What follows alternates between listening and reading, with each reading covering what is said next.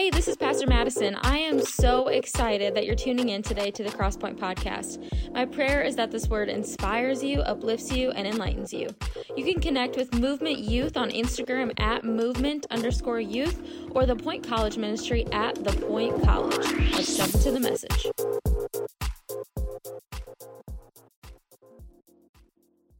What I continue to see across our nation when it comes to your generation inspires and lights fire within me. Okay, but there comes a point. Okay, how many of you were at camp two years ago? I was there.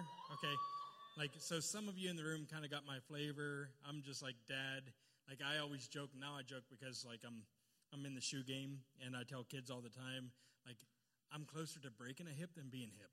Okay, but I, I got the drip on my feet. Come on, right? So it's just right. Got the drip, and uh, and my my 16 year old daughter tells me all the time that I can't pull it off, and she's probably right but I'm going to try my hardest to do so uh, because if I can walk in a room and just have 20 minutes of your time to inspire you and to encourage you that God has called you to reach and impact the entire world. Okay? And I continue to see uh, what God is doing through your generation and the influence that you have that you don't even know you have. We come in a room like this, we talk about speed the light, and what you guys don't even recognize is there's people watching you from afar and they want something that you have. Okay? This year, we're partnering with Malcolm Brogdon. I don't know if any of you know who that is, uh, but Malcolm's the point guard of the Boston Celtics. Uh, we talked about fine arts, discover, develop, deploy your giftings. One of the new things that we're offering at National Youth Convention this year is a three on three basketball tournament. Okay? So you can enter, and my hope, my desire is through our partnership and relationship with Malcolm Brogdon. We're working right now on getting Malcolm and two other NBA players to come and play the winning team of that event at National Fine Arts. So it's pretty epic what God is doing. Yep. So if you're good enough, let's see if you got your skill. You can beat me out there shooting balls, but can you beat Malcolm Brogdon? Right? Probably not. No. But uh, tonight, here's the deal. I know a lot of times we grow up in churches where we attend and we see things and we hear things and we just don't know if it's true, if it's relevant. I've been there. Guys, I'm going to be 46 this year. Uh, let me show you a picture of my family. I, th- I, think we have that. So this is my crew. Uh, the, uh, in front of me is my daughter Abby. She's 20. She'll be 21. The middle couple there, that's my son Matt and my daughter-in-law Taylor. They are youth and kids pastors in Missoula, Montana. Uh, next to Taylor is my youngest daughter Emma. She's 16. She drives me absolutely up a wall. Um, I was doing really good, not getting any gray hair until Emma got her license, and now it's all coming out everywhere and that's my beautiful wife, Liz. Uh, we'll be married 25 years this year. And then we also have, yeah. Do we have the other picture up there, Pastor Ryan? Okay, the next picture. So that's Taylor. Taylor was one of my youth kids back in 2010. We picked her up every single week on a bus. Uh, broken situation, broken home.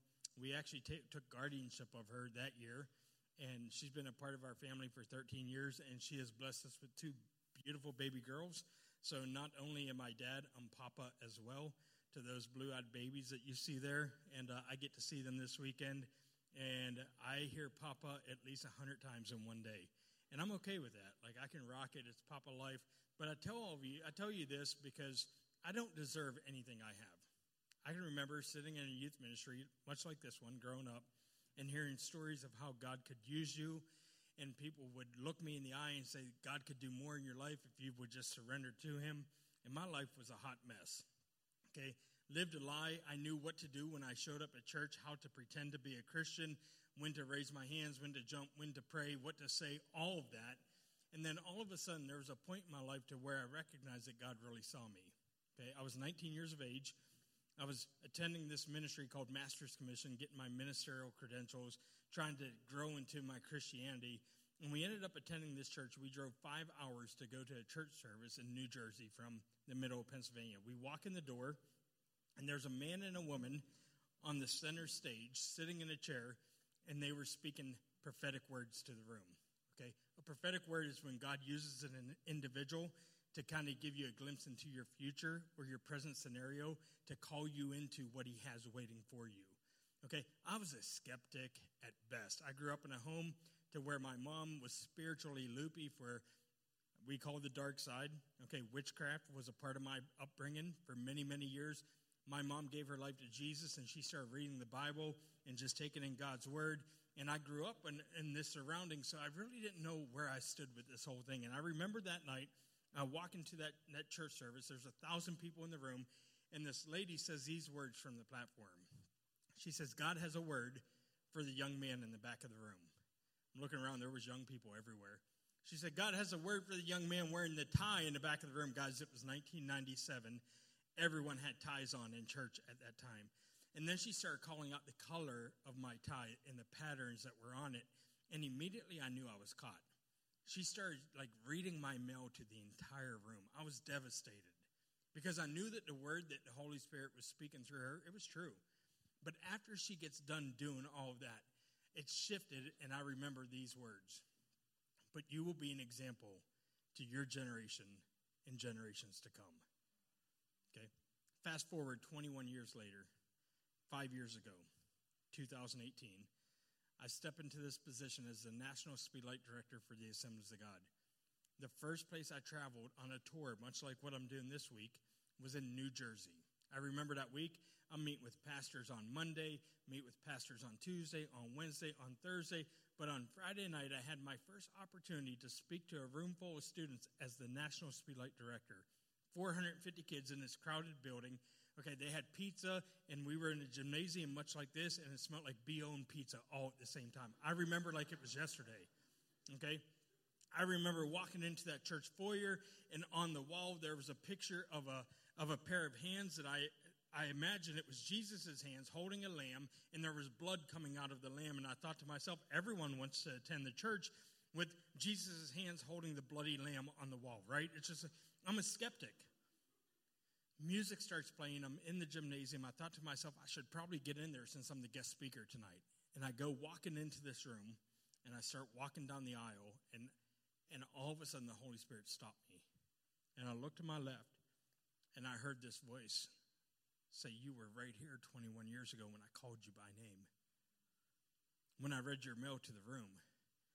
And I told you that you would be an example to your generation and generations to come. I started weeping. I didn't believe it. Okay, at that time in, in 1997, there was stories of revival breaking out in this church and oil coming out of the walls. I remember all the stories.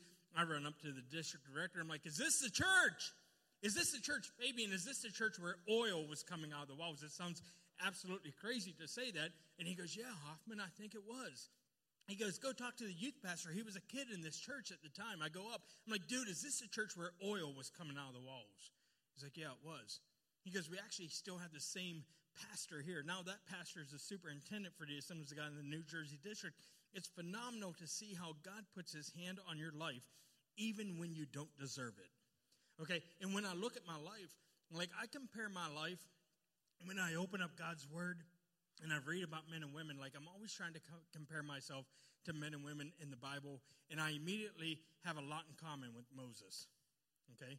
Moses, when he was born, we read how his mother put him in a basket because of the king's decree to kill all the Hebrew baby boys. Okay, for me, it wasn't a basket on alongside the riverbed. It was an incubator at the time. I was in NICU when I was born with a condition known as blue baby. The umbilical cord wrapped around my neck. They didn't think I was going to make it. My mom tells stories how she was praying and believing that God would have his hand on my life from the very first day I was born. Okay, but growing up, we read things about Moses that Moses stuttered. Okay, the Bible gives specifics, young people, how Moses stuttered and he wasn't really good with his words. For me, I didn't even speak in full sentences till I was five years of age. Okay, think of that. Here I am, like they can't get me to shut up now. Okay, but I took speech therapy all throughout my freshman year of high school. There's still certain words that I can't say. Okay, so if I'm reading out the scriptures and I come to a word that I can't say, most times it's the words with the long U sound in it. I just can't let it roll off my tongue. So I'll find another version of God's scripture to speak to students because I'm so insecure about using those words still to this day. Okay? Moses was a sinner. We read how Moses murdered people. I didn't murder anyone, okay? But I got kicked out of master's commission my second year. Okay? A month after that prophetic word was spoken over my life, they asked me to leave the program. Okay? Fun fact National Speedlight Director got kicked out of Masters Commission, everyone. Yep, you're welcome. Um, but God had a plan for Moses' life, and He had a plan for my life. What I love about the scripture is when you dive into it, you read how Moses was out tending sheep one day, and while he's tending sheep, and this is something he did every single day of his life, it's what Moses did. He tended the sheep. But one day specifically, we read in God's word that Moses encountered a bush that was on fire. Exodus chapter 3, you can read of this account. He's walking, he's tending sheep. Okay, when you tend sheep, you have the uncanny ability to notice when things are out of the ordinary. You just do.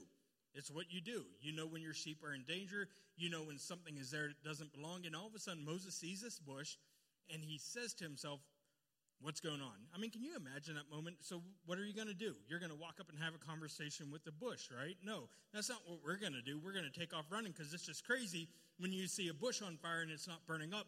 But all of a sudden, Moses hears a voice that comes out of the center of that burning bush. And Moses says, Yes, Lord, I'm listening.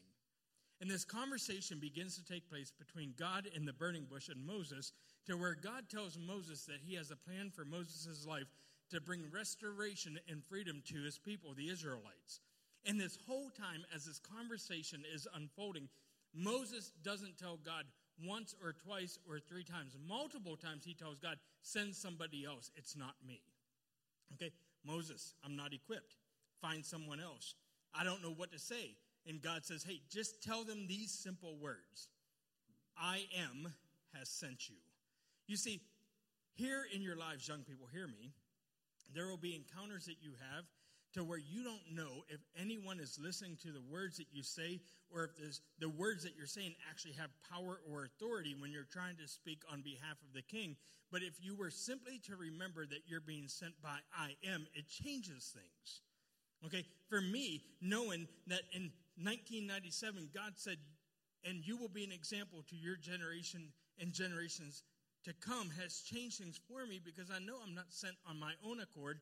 I'm sent by His accord. And I understand from day one here's the deal. Okay, I'm a dreamer. Like, I have the ability to look and see where God is taking us, not five years, but 10 to 15 years down the road. And I get excited when I think of your generation because when God spoke to Moses through a burning bush, he was calling Moses to lead his people out of slavery.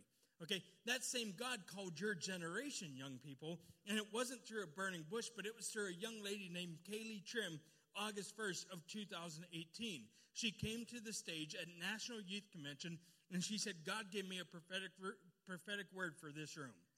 She read this to your generation Be prepared, change is coming. I am a God of unconventional ways, and you are a generation of unconventional anointing. I say it again, I'm coming back. Old ways no longer work. That's why I've called you. Church, listen up. An unconventional generation is going to change the world. I say this because there's no precedent to an anointing of this capacity. Chains will break in my name, and my name will spread like wildfire. My anointing will pour out like never before. And, church, I'm telling you, change is coming for I'm coming soon. Youth, do not fight the plan that I have for your life because an unconventional generation can only be reached with an unconventional anointing and outpouring of my spirit, and this is why I called you. God spoke that over your generation. So, over these past five years, I've had an uh, four years. I've had an unconventional dream to lead your generation into an anointing that you've never experienced before. When I look at my children, okay, it isn't the promised land, but the promise of a word, the promise of chains breaking and miracles happening, the bound set free that He calls you to run toward. Students and some leaders in this room tonight, you represent a demographic known as Generation Z a labeled generation, a called generation. And though I desire to lead you into everything that God has for you, I understand, like Moses, there comes a point to where I say, I can't do it anymore. Okay? I'm getting old, even though I don't want to believe it.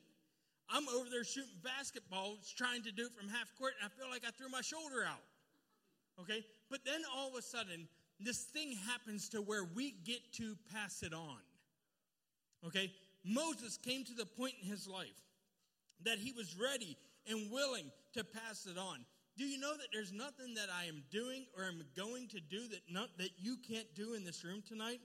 I have dreamt of a time when you and my children will lead us old men again into the understanding that it's not about programs that bring people to Christ, but his presence. Okay, that is not hype that gives us hope, but heaven. And it's not man's ability that moves the hand of God, but our availability that captures his attention. Okay, I dream of a day that your boldness will inspire our churches to defend our Savior more than we defend our political beliefs or our personal preferences. It's time that you stop listening, Generation Z, and start acting. Moses hit this stage in his life. I believe that if we could talk to Moses today and ask him what his greatest accomplishments were, okay, he wouldn't talk to you and I about the Red Sea or manna from heaven or water from a rock. He would simply tell us that he was a disciple who just made disciples. And at the end of his road, we read how he recognized one young man as the next disciple. His name was Joshua. And what I love about Joshua is this Joshua was part of a movement of 12 individuals that were sent out by Moses to spy on an area to see if it was ready for the Israelites to walk into. Joshua, along with Caleb and 10 others, go. They spy out the land. They come back. They give the report. And here you find Joshua and Caleb looking at Moses saying, It's ready for us to take it.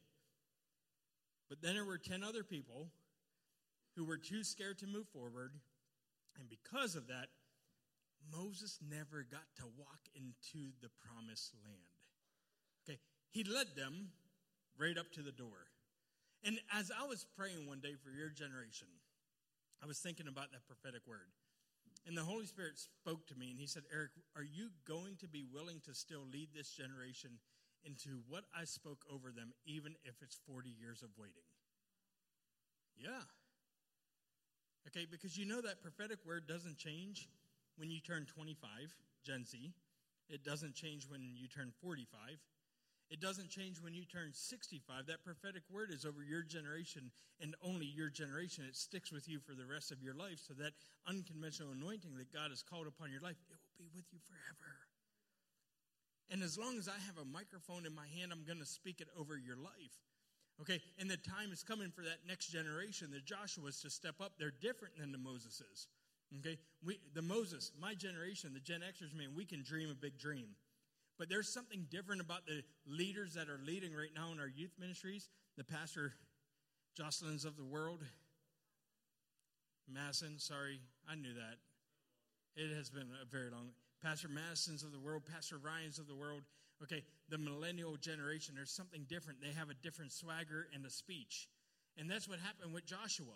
Okay, Joshua okay, got to the point to where he did things that Moses could have never done. We read of the encounter of the walls of Jericho that came tumbling down as Joshua led the Israelites around him seven days in a row, and then it said that he gave a great shout and the walls came tumbling down. Can you imagine the stutterer trying to do that? Right? It just didn't work. Joshua had something different. It was the next generation of leader. Okay, and then we read things that when it was passed on to Joshua, Joshua left such a strong moment of influence in the lives of those following him that he stood at the end of his days and he said words like this As for me and my house, we're going to serve the Lord. He was able to look into the future, he was ready to hand it off. Okay, but at the end of Joshua's life, when that next generation came into influence, we read words like this in Judges chapter 2, verse 10. That after Joshua passed away, the generation after him knew not of the Lord nor of his ways. Okay, you know what? As a daddy of teenagers and young adults, man, I so want to hand this thing over to you and let you run. Okay? I just want to know that you're not going to drop it. Okay? I want you to know how special it is that God has spoken a word over your life and that with that, there comes some extreme responsibility. I will never look at a group of teenagers and talk down to you. I preach at you the same way I do your parents on Sunday morning. And Pastor Ryan will tell you, like, I'm the same guy. I've always been this way. I will never talk down to teenagers because I believe that God is calling you to lead right now where you're at. Okay? But there comes a point to where you have to understand in order for you to lead, you have to know what the standard is. Okay, the standard is that thing that the world is trying to strip away from you. The standard is, was, and always will be the Word of God. Okay, it's true from the beginning to the very end. Okay, but quickly we can lose what the standard is. I close with this. A teacher of a college ethics class met with his students on their first day. The room was full of wide eyed young adults just thinking that they were going to make a difference in their world, and that's why they had signed up for this class. Mr. Johnson had a reputation for being one of the university's most desired professors. The students loved him, and signed, the sign up list for his class proved it. The older professor opened his class with this challenge What is right? What is wrong? Are there any absolutes anymore? The class began to discuss this, and then the professor brought up some issues that would divide the class. After the students' discussion got heated, the professor issued their reading assignments for the week and told them that they may dismiss themselves early as the students began to leave. The professor interrupted them once more. He said, Oh, by the way, I plan to change this room's walls from white to a dark gray, almost a black color. If any of you notice the change, I'll give you an immediate A for the class. With that, the students got excited because they thought they just received an automatic A for the year. A couple weeks had passed, and Professor Johnson did nothing to the room until one four day weekend. He slipped into the classroom after all the students were gone and began his painting. Using a non scented paint, he painted the walls a very slight shade of off white. The color would look like the original paint unless you were comparing it right next to the original.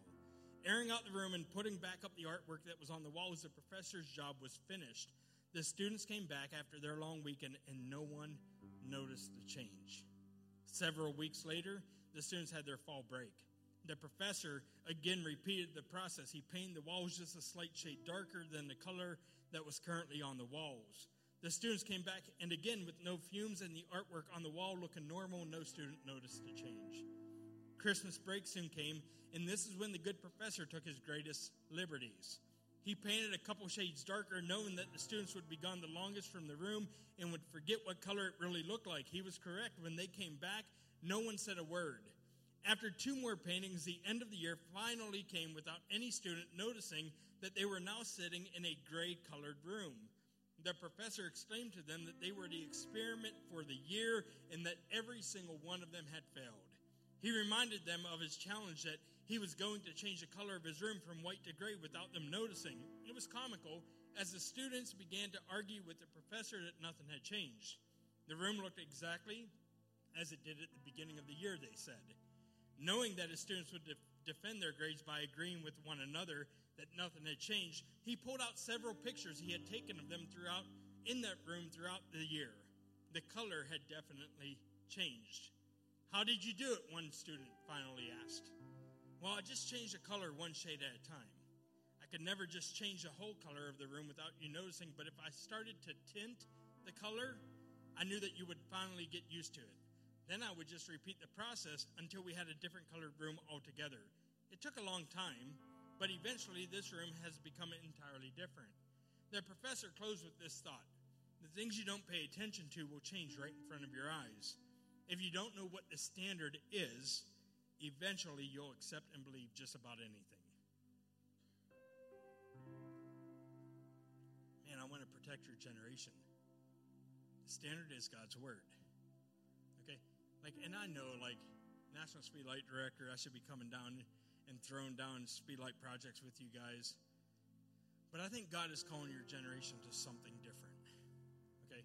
Something that even my generation didn't lead. Something that even the generation after me did not lead. Like we all had desire to lead it. Okay? But there was just this thing called unction that we didn't have. I think maybe, just maybe, you guys have the audacity to lead what I'm about to ask you. And it's not about giving your money to missions. I believe that if you do this, the money becomes easy because you enable God to speak to you for you to go to the next level when it comes to your generosity. As I was praying back in November and asking God, where do you want this generation to go? What's next? We've been hearing this unconventional word. Okay, God, what, what's the next unconventional thing that you want to do in this generation? I received a phone call from a good friend of mine, youth pastor in Minnesota. His name's Kyle Curran. Kyle says, Eric, I have a person in my church who wants to give a million dollars to Speedlight over next year. I'm like, that's awesome. He goes, I, I just want to give him something in return. He goes, and I began praying, and I said, and, and Kyle said to me, I'm going to challenge my students to give a million moments. I said, What do you mean? He goes, I'm going to challenge the students in my youth ministry to pray for a million seconds this year. I'm like, That's it. Immediately, the Holy Spirit hit me and said, What if this generation holds the key that will activate the generosity that we're seeing through you? I've never seen Speedlight grow in the way it's our nation, guys. Okay, when I started nationally, Speedlight from all the states in the U.S., $9.3 million in 2018. This past year, over 18 million came in. Okay, I've never seen the generosity. But now it's like all of a sudden, I believe the Holy Spirit's speaking to your generation, and He's saying to you, You hold the key that will activate that generosity. So, we're asking students all over the nation to give a million seconds of prayer this year. In your mind, all of a sudden, many of you are like, man, that's crazy. That's a lot of time. Well, when you break it down, it breaks down to 45 minutes a day. Okay? If you set your cell phone to the top of the hour to go off nine times a day, and you give him five minutes at the top of the hour, that's 45 minutes a day. Like it really is that simple. And then I think, what does it look like if we have students in Iowa and students in Arkansas and students in Minnesota and students in Oregon and students in Pennsylvania and students in Florida and students in Texas and you're all praying over the same thing at the same time? For instance, you'll see behind me, we're calling it the My Million Moments Matter.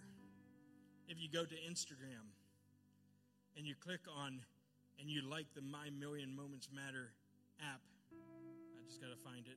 Just so I'm I'm old. Give me a second. Okay. So today you click on there and it comes up prayer topic community. All across our nation today we have students praying for their communities. And you click on it and it says local businesses, other churches. Um, sorry, it went away. And it gives you the topics that, that you're supposed to pray for. And every single day there's a different topic with different topics within it that we're asking students to get behind and make your million moments count.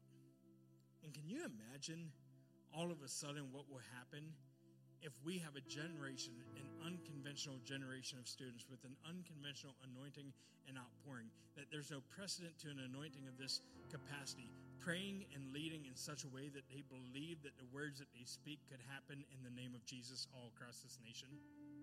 And it's as simple as giving him a million moments. So that's how I close this evening. I close by asking you would you commit? Would you commit to giving a million seconds of prayer this year?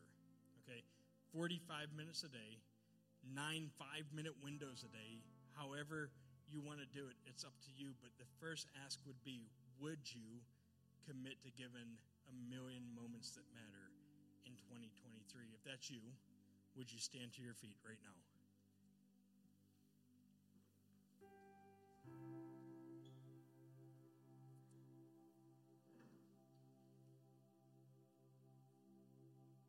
Madison, we got a lot of kids standing up. So why don't we put it into practice right now? Can we do that? Today's prayer focus is community. I want to ask you, would you take the, ne- and you can scatter around this room, you can get some space on your own. I want to ask, would you take the next five minutes? Let's practice this. Let's see how easy it is for us to give five minutes and begin to pray. Okay, some of you are like, man, I've never done this before. It's okay, it's just talking. You're all good at talking, right? Most of you. Okay, have that conversation with God. Okay, I'll start it, and then I want you guys just to continue on on your own. Pray for your community. Pray for other churches in this community. Pray for unity in the community. Pray for your campuses in this community. Pray for the, you fill in the blank. Father, we thank you and we give you praise. God, I thank you for the opportunity that you've given me to speak to yet another group of students. And God, I pray, God, I understand in my heart, God, that you have called me to lead an unconventional generation, to dream in such a way to where I could pass it on to the next who has unconventional speech, God, this young generation of leaders across our nation that are doing youth ministries. Father, I pray that the articulation and communication that they have when it comes to these young people, God, will not only be heard but acted upon. God, I pray for this generation, the next generation, Generation Z. God, that they would lead an unconventional action, and I believe that action is prayer. God, it's not giving our money. God, even though that's important, God, it is the prayer that we hold that will activate the generosity. God, it's the million moments that we have that matter. God, I pray through the power of the Holy Spirit that you just awaken a generation like never before. Come on, young people, just begin to pray. Give five minutes right now. Come on, speak your voices out loud. Pray for your community. Come on, pray for the churches. Pray for this church. Pray for your pastors. Pray for your teachers. Come on, just start practicing it. Come on, use your voices. Come on. Thank you, Jesus. Thank you, Jesus.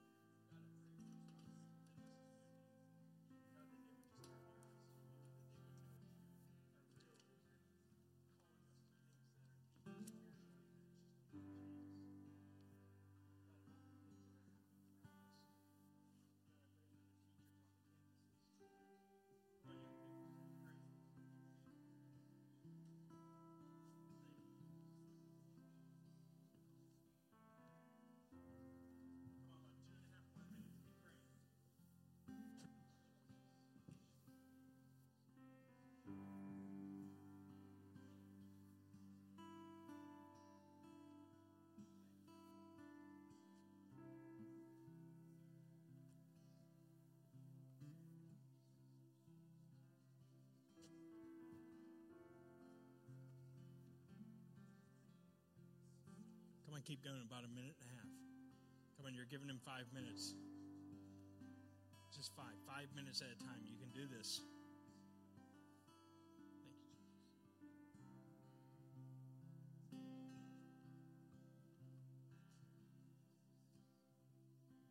Come on, about a minute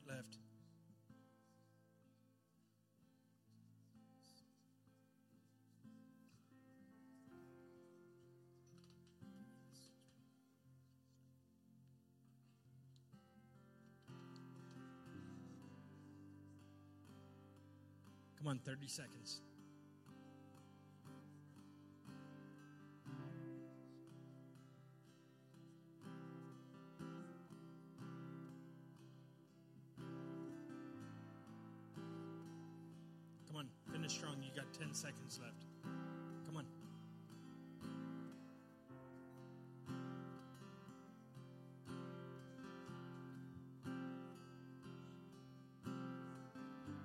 Going to worship together. Here's what I'd like you to do tonight as I close get on Insta, Facebook, like that app.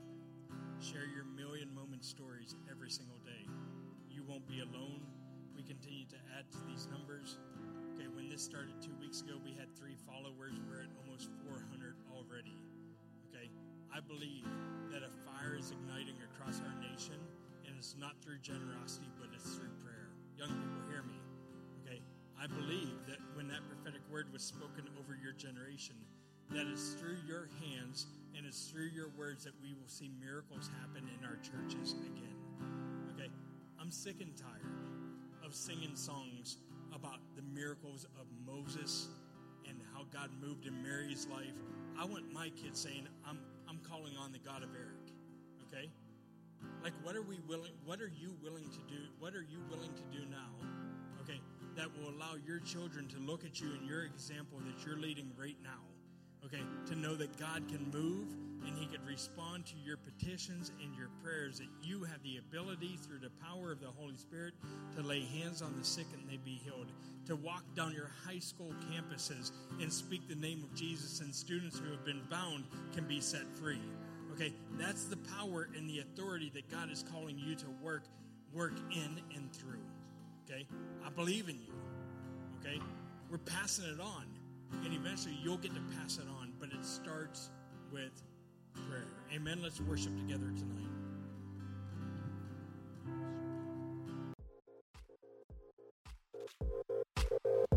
Enjoyed today's message, I would encourage you to like it or share it on social media. Movement Youth for 6th through 12th graders meets on Wednesday nights, and the Point College Ministry meets on Sunday nights. We would love to have you join us. Thanks for tuning in.